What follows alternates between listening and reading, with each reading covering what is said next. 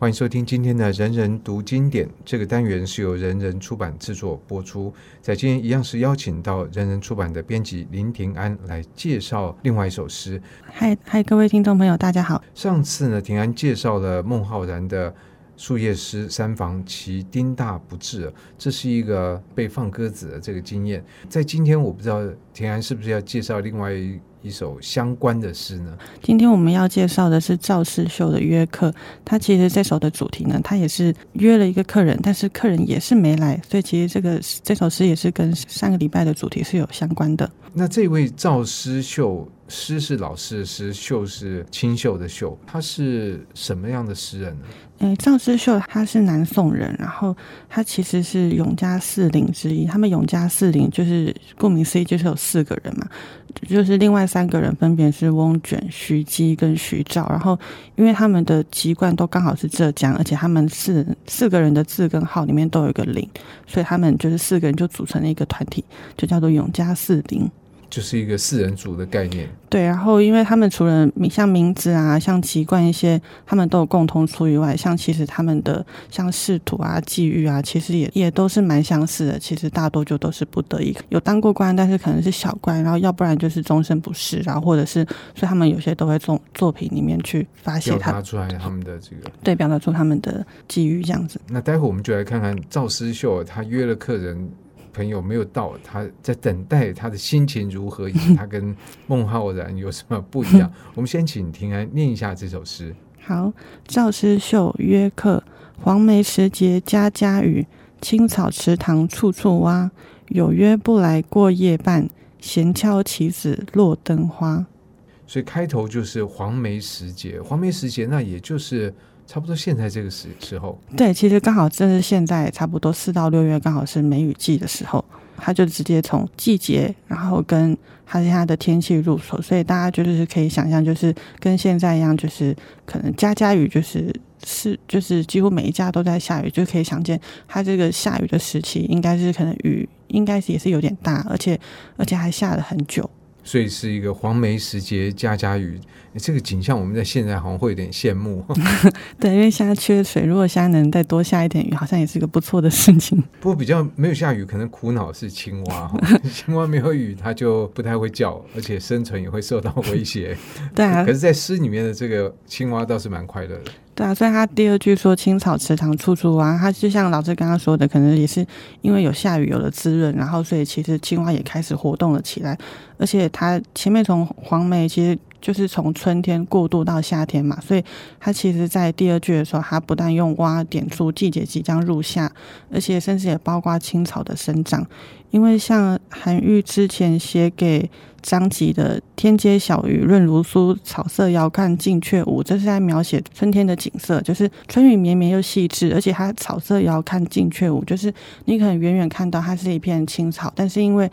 春天它的草根才刚长出来，所以其实你你近看一下的话就发现，哎，其实草还没有长出来。但是回到赵世秀的这首约客，它青草池塘处处啊，你可以想见这是一个已经是可以迈入夏天一个很生机蓬勃的一个景象。而且我就想到跟孟浩然的这个比起来，我不知道孟浩然他在什么地方等这个丁大。呃，像孟浩然他他的诗题没有说他是在山房，他其实是在山房，就是像山中的可能寺院或者是书室这样子，所以他其实是在一个群山的环绕里面。就是这个山是坐落在比如说中国的什么东西南北大概什么地方？他的这边没有特别提到，因为感觉起来就是在赵世秀这个约客就是一个很江南的感觉，黄梅在下雨，然后有青蛙、嗯、但是在孟浩然的诗里面是没有水的感觉，是有一种好像北方的这个大气在里面。可能不一定是地理位置，甚至是如果你可能进到山里面的话，跟可能因为像赵世秀他高度啊，对，其实高度像赵世秀这个应该感觉就是可能在 平, 在平地，对，甚至或者自己家里类似像这样子，所以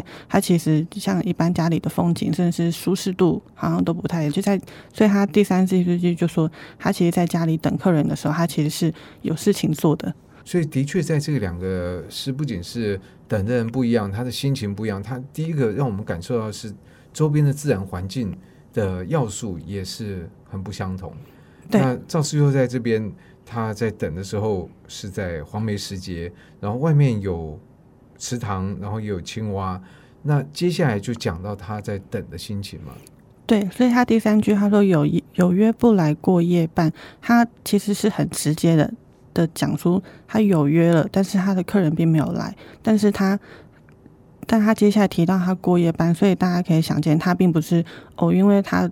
跟朋友约了这时间朋友没来，他可能就是负气跑去睡觉或者做其他事情，他是一直等等等等等，他是守信的等，他等到过了夜班，夜班其实大概就是过了你可能十二点或一点大概那个时候，那个算很晚耶、欸、对，可是以古代人来说应该都蛮晚的，对，因为古代可能天黑就差不多弄弄就该睡觉了，对啊，日出而作日落而息，他就入夜之后点个油灯、嗯、然后等到可以说可能那个油灯都已经添了油、嗯、都已经过了午夜，结果他约的人还没来，对，而且这等待这在、呃、而且在这个等待的过程应该是蛮枯燥乏味的，因为他其实在等的时候他可能思绪可能也是在可能也是心想说、哦、不知道朋友为什么没来、啊、他到底什么时候来，然后所以他后面说闲敲棋子落灯花，他其实可能手是有一个很无意识，他可能是有一个很无意识的动作的，他就是可以就无聊就在那边咚咚咚乱敲这样，对，可以看得出来他其实是满怀心他其实满怀心事的嘛，所以他其实可能手会有一些其他闲余的动作，而且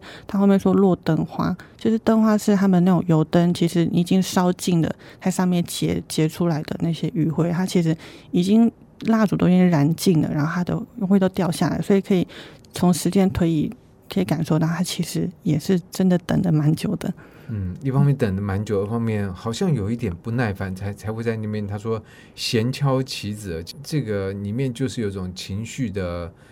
不见得到生气，但是有一种可能会有点烦躁，会觉得无聊这样。对，然后所以其实像可以跟前一首对比，像前一首它可能是在一个广阔的山情，而且其实周围是很安静的，对，然后所以作者他就是他能自己沉淀自己的心思，但是赵师修他说他现在的时节其实是正在黄梅时节，他外面不但一直下雨，就是湿热好烦啊，而且又还有那个处处的蛙鸣，就是大家如果有时候出去玩，然后甚至是可能去 山, 山上去住宿的话，它其实有些蛙鸣它是其实会吵到让你睡不着的，它是会一直持续会让你很烦躁的，所以可以想见其实就是他在等待的过程他已经有点无聊了，而且甚至是这个环境是没办法让他沉淀的，就是他的心思其实会跟着外面的雨声蛙鸣一直此起彼落，一直一直翻涌不停。不过在这边看到这家家雨然后处处蛙、啊、这两个相对还觉得这就是一个自然的景象，并没有、嗯会觉得说那个蛙鸣到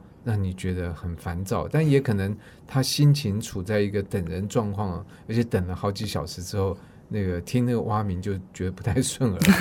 对，就是呃，所以这首诗我觉得可以有两种读法，一是他的确他就是点出了他现在的季节跟时分，然后跟他周围的景色，他是一个他他在一个什么样的环境中正在等他的朋友，但是另外一个其实如果大家可以去揣摩一下，就是你可能等人的心情，你等了好几个小时的心情，对，所以其实当你在其实你可能本来不愠不火，但是你可能因为可能周遭的景色或什么，其实难免你是真的无意识的，你可能也会感到很烦躁或什么，所以他也是用一个比较一个被动一点的描写，他就是写说闲敲棋子落灯花。那他是在等朋友来下棋吗？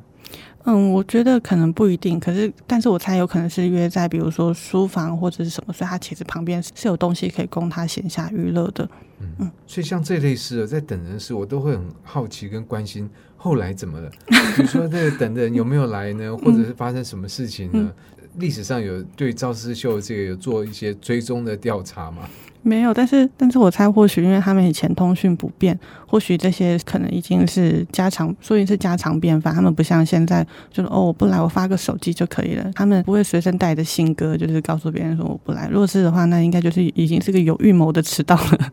对，所以说起来好像那个手机也是扼杀了很多文学作品对，因为你 发, 发, 发个讯息打个电话就可以收到的话，那就没必要写诗了嘛，就赶快知道他不会来就去洗洗澡就睡觉就好了。对啊，可能甚至是取消，或者是像其实现在手机就是我们的生活其实变得很加速，大家可能在等捷运等公车，你其实等个五分钟两分钟三分钟你可能就会觉得手机就拿出来了，但可能拿出来或者是就是因为就是正是因为手机的快，所以还让我们无法忍受慢，所以就是像等车两三分钟就说啊车好久怎么还不来，对啊，但其实两三分钟或许其实是一个很合理的一个等待时间。嗯，对，然后所以像其实它虽然就是就这样的四句，但是它其实都是有经过精心布置层层安排，它也没有特别说它等的心情等的很很烦躁很不好，但是我觉得它就是可以用这种景物跟声音的侧写，所以可以看出他正在等待的时间有多久这样子。嗯，而且我觉得刚好像这样的诗，其实就像庭安他说过的，时不时也不一定要每天啦，就是有有什么机会有什么兴致来，或者稍微意识一下说，哎，我们不要随时就一有什么空闲就就拿一个手机出来玩 game、嗯、那其实我觉得会让自己的那个人会变越来越干枯，越来越没有、嗯没有情调。你把那样的时间拿来读首诗，我觉得反而是一个不错的选择吧。对啊，而且有些诗可能不用长，像这样就像这样是只有七言绝句，它就是一个小品，然后你读完后你又会觉得哦鱼鱼袅袅，然后甚至像吴老师可能还会还会好奇说，哎，那客人到底有没有来。但我觉得这些都是可以从诗后面去衍生的一些情绪跟趣味，读诗的趣味很多。那今天的节目也很谢谢庭安跟我们分享了这一首赵诗秀的《约客》。好，谢谢大家。